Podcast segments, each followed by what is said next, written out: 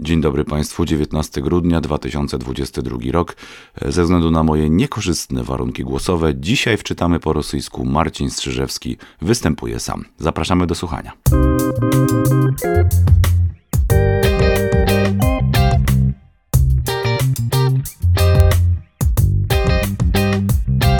Dzień dobry Państwu, witam w podcaście Czytamy po rosyjsku na kanale Sprawy Wschodu.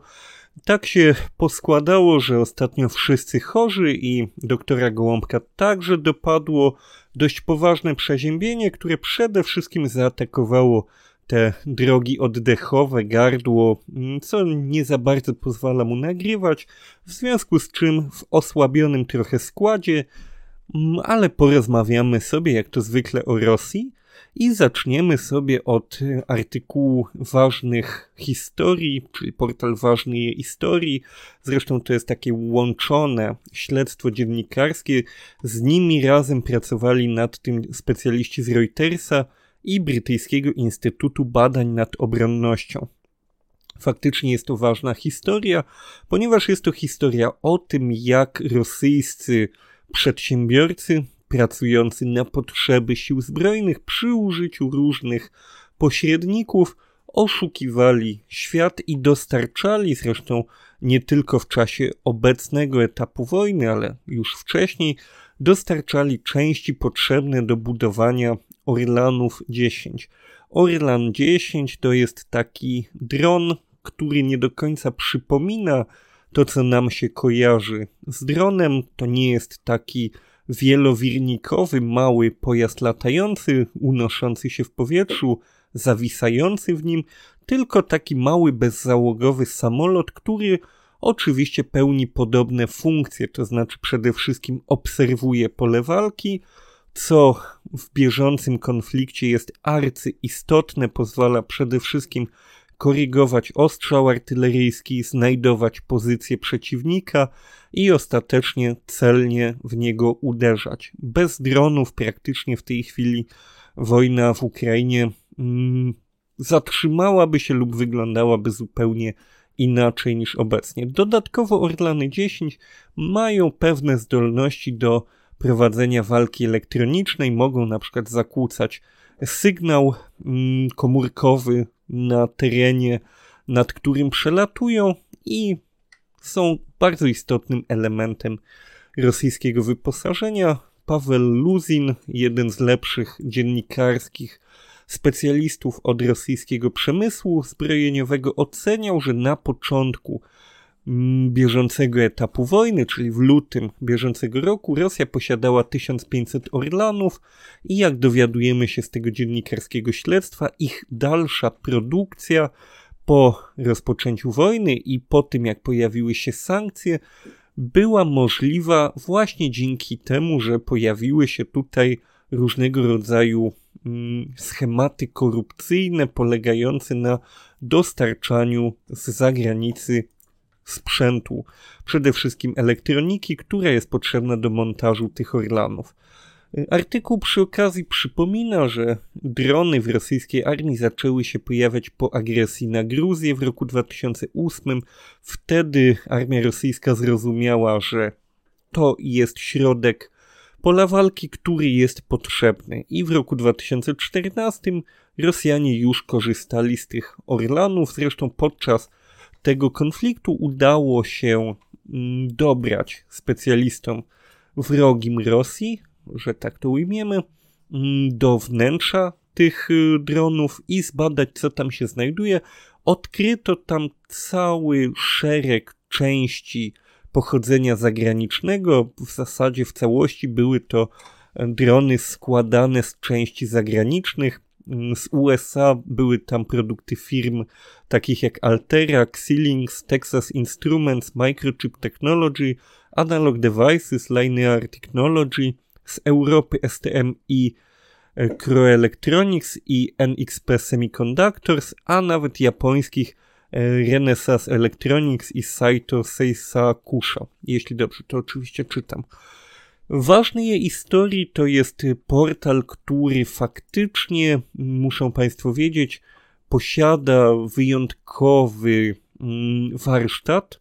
Wyjątkowo e, wierni są oni takim podstawowym zasadom dziennikarskim, które sugerują, że jeśli mówimy o kimś, to powinniśmy tego kogoś spytać o zdanie, komentarz, dać mu możliwość wypowiedzieć się i oni skontaktowali się z firmą STC, która produkuje te Orlany. Mm, dowiedzieli się od nich na przykład, że taka wielka liczba tych części zagranicznych wiązała się z tym, że oni chcieli produkować te drony w sposób możliwie jak najlepszy, żeby ich, y, ich produkt był możliwie jak najlepszy. STC zresztą to jest specjalny i technologicki centr, specjalne centrum technologiczne, nazwa mało byśmy powiedzieli odkrywcza, Także ich metody nie są bardzo odkrywcze, ważnie historii mówią tutaj, że to jest typowy schemat dla rosyjskiego przemysłu, zwłaszcza tego związanego ze zbrojeniami, to znaczy oni korzystają wbrew temu, co mówią, z części, z mechanizmów i elementów nie najnowszych, nie najbardziej zaawansowanych technologicznie, bo mówiąc brzydko, one są słabiej kontrolowane. Je łatwiej no i tu właśnie nie będziemy mówić brzydko, co oni z nimi robią. Łatwiej je przewieźć. Mm, one nie są tak kontrolowane przez kraje zachodnie. STC trafiło zresztą pod y, sankcje zachodnie nie teraz, nie w roku 2022, tylko w roku 2016 za współpracę z GRU, czyli z wywiadem wojskowym rosyjskim. I tutaj trzeba mm, też powiedzieć, że oni zajmowali się nie tylko dronami, ale między innymi także prawdopodobnie oprogramowaniem szpiegowskim, chociaż w tej chwili, jak sami twierdzą, produkują przede wszystkim drony, bo jest na nie ogromny popyt w rosyjskiej armii. Tutaj też y, trzeba dość jasno powiedzieć, że korespondenci wojenni rosyjscy, wielu z nich przynajmniej narzeka na to, że tych Orlanów, które są bardzo im potrzebne, jest jednak za mało. E, być może także dlatego nie da się ich produkować wystarczająco dużo, że trzeba te różnego typu części sprowadzać z różnych kierunków w sposób nie do końca legalny, co jest zawsze trudniejsze. Nie da się tak po prostu wwieść e, ogromnego tira załadowanego po brzegi tym konkretnie, co jest potrzebne, Trzeba to gdzieś upychać, chować, fałszować dokumentację, szeroko mm, to ujmując, kombinować. Ważnej historii Reuters i mm, Brytyjski Instytut ustaliły, że największym współpracownikiem STC, jeśli chodzi o zagraniczne zakupy części, jest firma SMT iLogic. Do kontaktów z nią STC się nie przyznaje, wręcz wprost odrzuca takie sugestie, natomiast ważnej jej historii ustaliły m.in., że firma jest zarejestrowana na żonę jednego z pracowników STC, lekarkę zresztą i trzech byłych pracowników tej firmy. Ustalili także szereg osób, które na różnych etapach działalności były zatrudnione jednocześnie w obu tych firmach.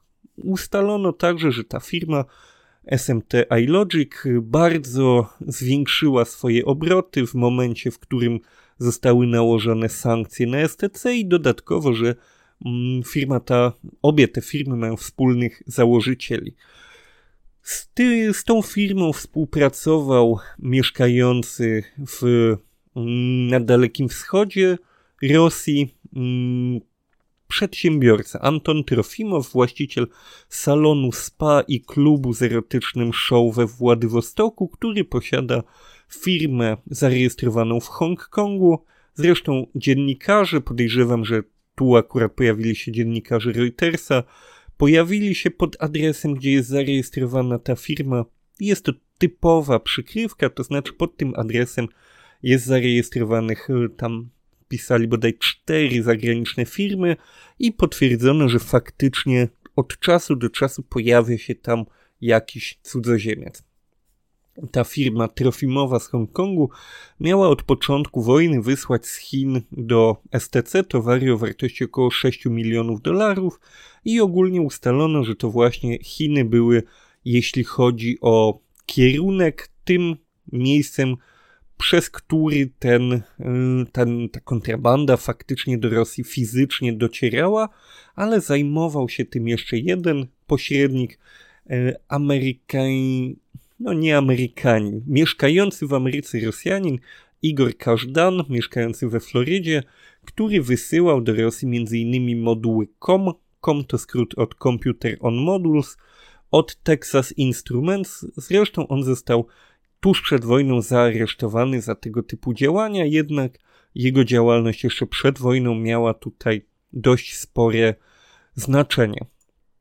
Mm, ostatecznie cała ta historia mówi nam dwie rzeczy. Mówi nam przede wszystkim, że sankcje są dziurawe. I to jest absolutnie spodziewane.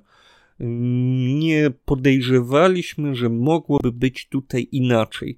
Biorąc pod uwagę, jak ogromny jest światowy przepływ towarów i usług, mamy świadomość, że upilnowanie wszystkiego, co się dzieje na rynkach, jest praktycznie niemożliwe. Jest to smutne oczywiście, zwłaszcza dlatego, że takie, taki sprzęt jak drony Orlan są bezpośrednio zaangażowane w mordowanie ludzi. W mordowanie ludzi w kraju, który został napadnięty. Więc jest to słaba ocena, jaką trzeba wystawić globalnemu mm, systemowi sankcyjnemu. Jednocześnie jednak widzimy, że walka z tego typu schematami trwa. Jest to walka, która przede wszystkim e, skazana jest na przegraną, tak czy inaczej będą się pojawiały tego typu e, organizacje, tego typu przedsiębiorcy, którzy będą chcieli te pieniądze zarobić, bo Rosja będzie za tego typu rzeczy płacić. Ale tutaj pojawia się kolejny wątek. Oczywiście ideałem by było, gdybyśmy żyli w idealnym świecie, żeby taka produkcja do Rosji nie docierała wcale i należy do tego jak najbardziej dążyć.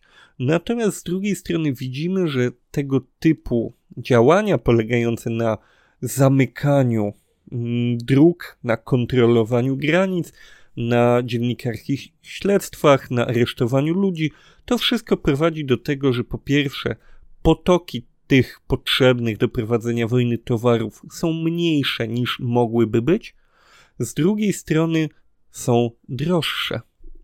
Te wszystkie dodatkowe działania, to, to całe ryzyko sprawia, że ci pośrednicy biorą konkretne pieniądze za to, żeby brać na siebie ryzyko, ponieważ w przypadku, w którym mm, udowodnione im zostanie omijanie tych sankcji, celowe działania w celu omijania sankcji, oni mogą zostać skazani na realne wyroki więzienia, co oczywiście mało komu się podoba i dlatego biorą oni mm, większe stawki za swoją działalność, co ostatecznie przekłada się na to, że tych dronów Rosja miała 1500 sztuk, a nie na przykład 5000, co ma znaczenie, realne znaczenie na polu walki. Więc jednocześnie sankcje nie działają, bo gdyby działały, to, to sytuacja wyglądałaby jeszcze inaczej, natomiast one też nie ułatwiają życia Federacji Rosyjskiej. Zresztą, kiedy mówimy o sankcjach, to dzisiaj słuchałem, no to trzydniowy już podcast na kanale Chodorkowski Live, Michail Krutichin mówił, że znowu tutaj Reuters się pojawił, ale on jako analityk rosyjski rynku naftogazowego potwierdza, że te wyliczenia Reutersa wyglądają poprawnie. Reuters donosił, że już się pojawiły mm, w związku z działaniami sankcyjnymi przypadki, w których Rosja sprzedaje ropę naftową no, w cenie, która nie pokrywa jej kosztów, to znaczy sprzedaje ze stratą. Oczywiście tutaj trzeba powiedzieć, że jeśli powiedzmy mm, taka cena ropy to powiedzmy 45 dolarów za baryłkę, a żeby to wszystko wydobyć, przewieźć y, i tak dalej, trzeba zapłacić na przykład 47 dolarów, no to wciąż to oznacza, że te mamy 2 dolary straty, ale po drodze ludzie dostali pensję, państwo dostało podatek i tak dalej, więc to też nie jest sytuacja katastrofalna, to nie jest taka sytuacja, w której natychmiast Rosja mm, padnie, bo sprzedają ropę ze stratą, natomiast faktycznie w długotrwałym zakresie jest to sytuacja wyjątkowo destrukcyjna dla mm, tego państwa jako całości i w szczególności dla ludzi, którzy tam się zajmują wydobyciem ropy i gazu. Przede wszystkim jest to problem w długim terminie, jeśli mówimy o przyszłości tego kraju, która rysuje się w coraz bardziej mrocznych barwach. Drugi temat, który miałem dzisiaj dla Państwa przygotowany, to jest kwestia Wiktora Buta. Nie rozmawialiśmy na jego temat jeszcze ani w podcaście, ani u mnie na kanale, a sytuacja jest dość ciekawa. Zaczniemy sobie od tła i będziemy mówili dalej, bo pojawił się konkretny powód, dla którego zdecydowałem, że to już jest ten moment, kiedy możemy zacząć e, opowiadać o tym człowieku, mm, ale zacznijmy od początku. Wiktor But był agentem rosyjskiego wywiadu, który przy okazji handlował bronią, przy czym jest niemal pewne w zasadzie, że robił to nie tylko pod e, opieką rosyjskiego wywiadu, ale także na jego polecenie, sprzedając broń przede wszystkim postradziecką, przede wszystkim do krajów tak zwanego trzeciego świata. Jeśli zaczyna wam się to z czymś kojarzyć, to oczywiście był film z Nicolasem Cage'em. Po polsku to chyba zostało przetłumaczone jako Pan Życia i Śmierci, coś takiego. I faktycznie tam jego życie zostało przedstawione troszkę bardziej, byśmy powiedzieli, romantycznie. Wręcz to był taki bohater, nazwijmy to nie w pełni negatywny, ale ostatecznie był to po prostu mm, rosyjski agenturalny handlarz bronią. On przez długie lata znajdował się w więzieniu, w amerykańskim więzieniu. Po wielu próbach w końcu y, amerykańskie służby dały sobie z nim radę i aresztowały.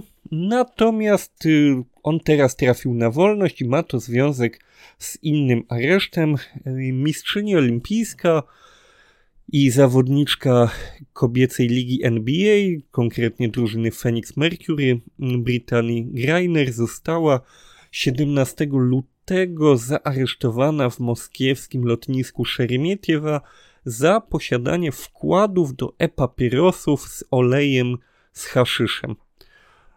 Ona tłumaczyła, że pośpiesznie się pakowała, że posiadała te wkłady z powodów medycznych, że oczywiście się przyznaje do ich posiadania, że jest, y, czuje się winna, że nie chciała oczywiście w żaden sposób zakłócić y, rosyjskiego porządku i złamać rosyjskiego prawa, no ale mimo wszystko wylądowała w kolonii karnej. Oczywiście nie będziemy tutaj dyskutować nad sensem karania kogoś więzieniem za posiadanie mm, tego typu przedmiotów, natomiast ostatecznie doszło do wymiany i właśnie Wiktor But został zwrócony Rosjanom w zamian za zawodniczkę ligi NBA.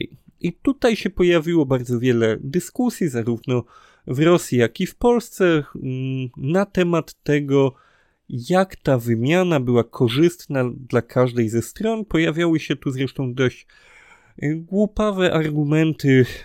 Niektórzy sugerowali tutaj jakieś zwracali uwagę na przykład na, nie wiem, kolor skóry pani Greiner albo na to, że mm, paliła ona ten e-papierosy z haszyszem. Wydaje mi się, że to ma tutaj marginalne znaczenie. Natomiast to, co ma znaczenie, to fakt, że wymieniono mm, gwiazdę sportu na człowieka, którego można nazwać międzynarodowym.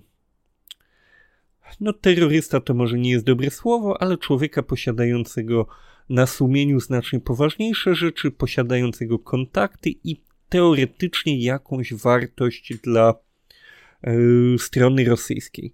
Oczywiście Britanii, e, Britney Greiner ma ogromne znaczenie dla amerykańskiego społeczeństwa w wymiarze takim nazwijmy to wizerunkowym.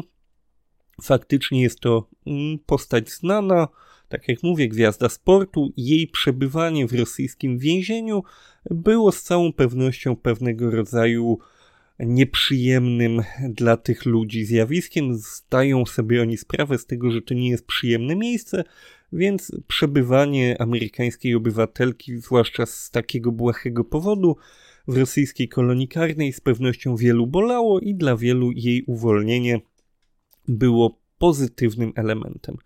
Z drugiej strony trudno mm, ocenić dokładnie, ile racji mają ci, którzy twierdzą, że kontakty Wiktora Buta, zwłaszcza w takich e, krajach afrykańskich, gdzie dawno temu sprzedawał broń, że one są dalej aktualne i że dzięki niemu oni będą w stanie coś w tych krajach uzyskać. Jakiegoś rodzaju polityczną przewagę nad Stanami Zjednoczonymi.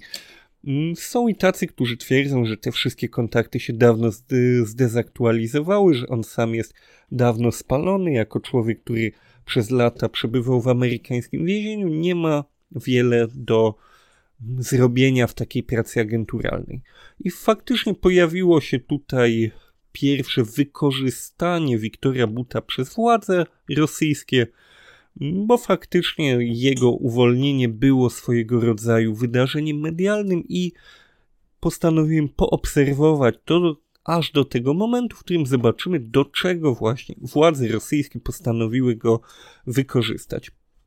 Pierwsze użycie mm, tego, tej karty, zagranie tej karty, to jest y, udział w otwarciu oddziału partii LDPR w Ługańsku.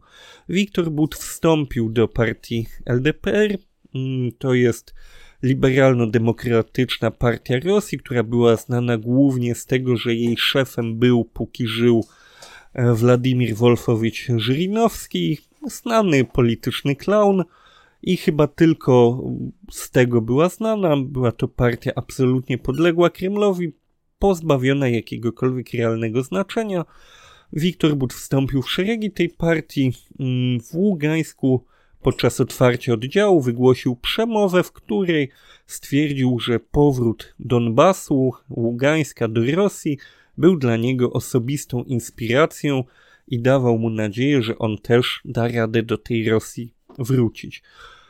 Oczywiście nie znamy przyszłości, ale możemy na podstawie tego, co już widzieliśmy, zrozumieć, że Wiktor But zostanie wykorzystany do taniej propagandy, która nieszczególnie różni się od tego, czym by była bez niego, więc ostatecznie na tym etapie, kiedy już dowiedzieliśmy się troszkę więcej, mogę w jakimś stopniu ocenić, że ta wymiana jednak mimo wszystko, mimo głosów sceptycyzmu, miała sens, ale zobaczymy oczywiście, jak się dalej potoczą e, losy Wiktora Buta. Oczywiście tutaj powiedzmy jasno, mm, uwolnienie z rosyjskiego więzienia e, amerykańskiej e, basketbolistki, koszykarki, o to jest to słowo, którego mi brakowało, ma sens samo w sobie, natomiast pytanie, czy akurat taka wymiana była sensowna tych dwóch postaci,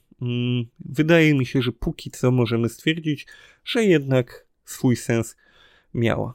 Dziękuję Państwu pięknie za uwagę. W przyszłym tygodniu prawdopodobnie spotkamy się już y, w starym składzie. Także mm, życzmy tu wszyscy doktorowi Gołąbkowi zdrowia, a póki co myślę, że mogę zakończyć to standardowym Trzymaj się Ukraino i widzimy się niedługo.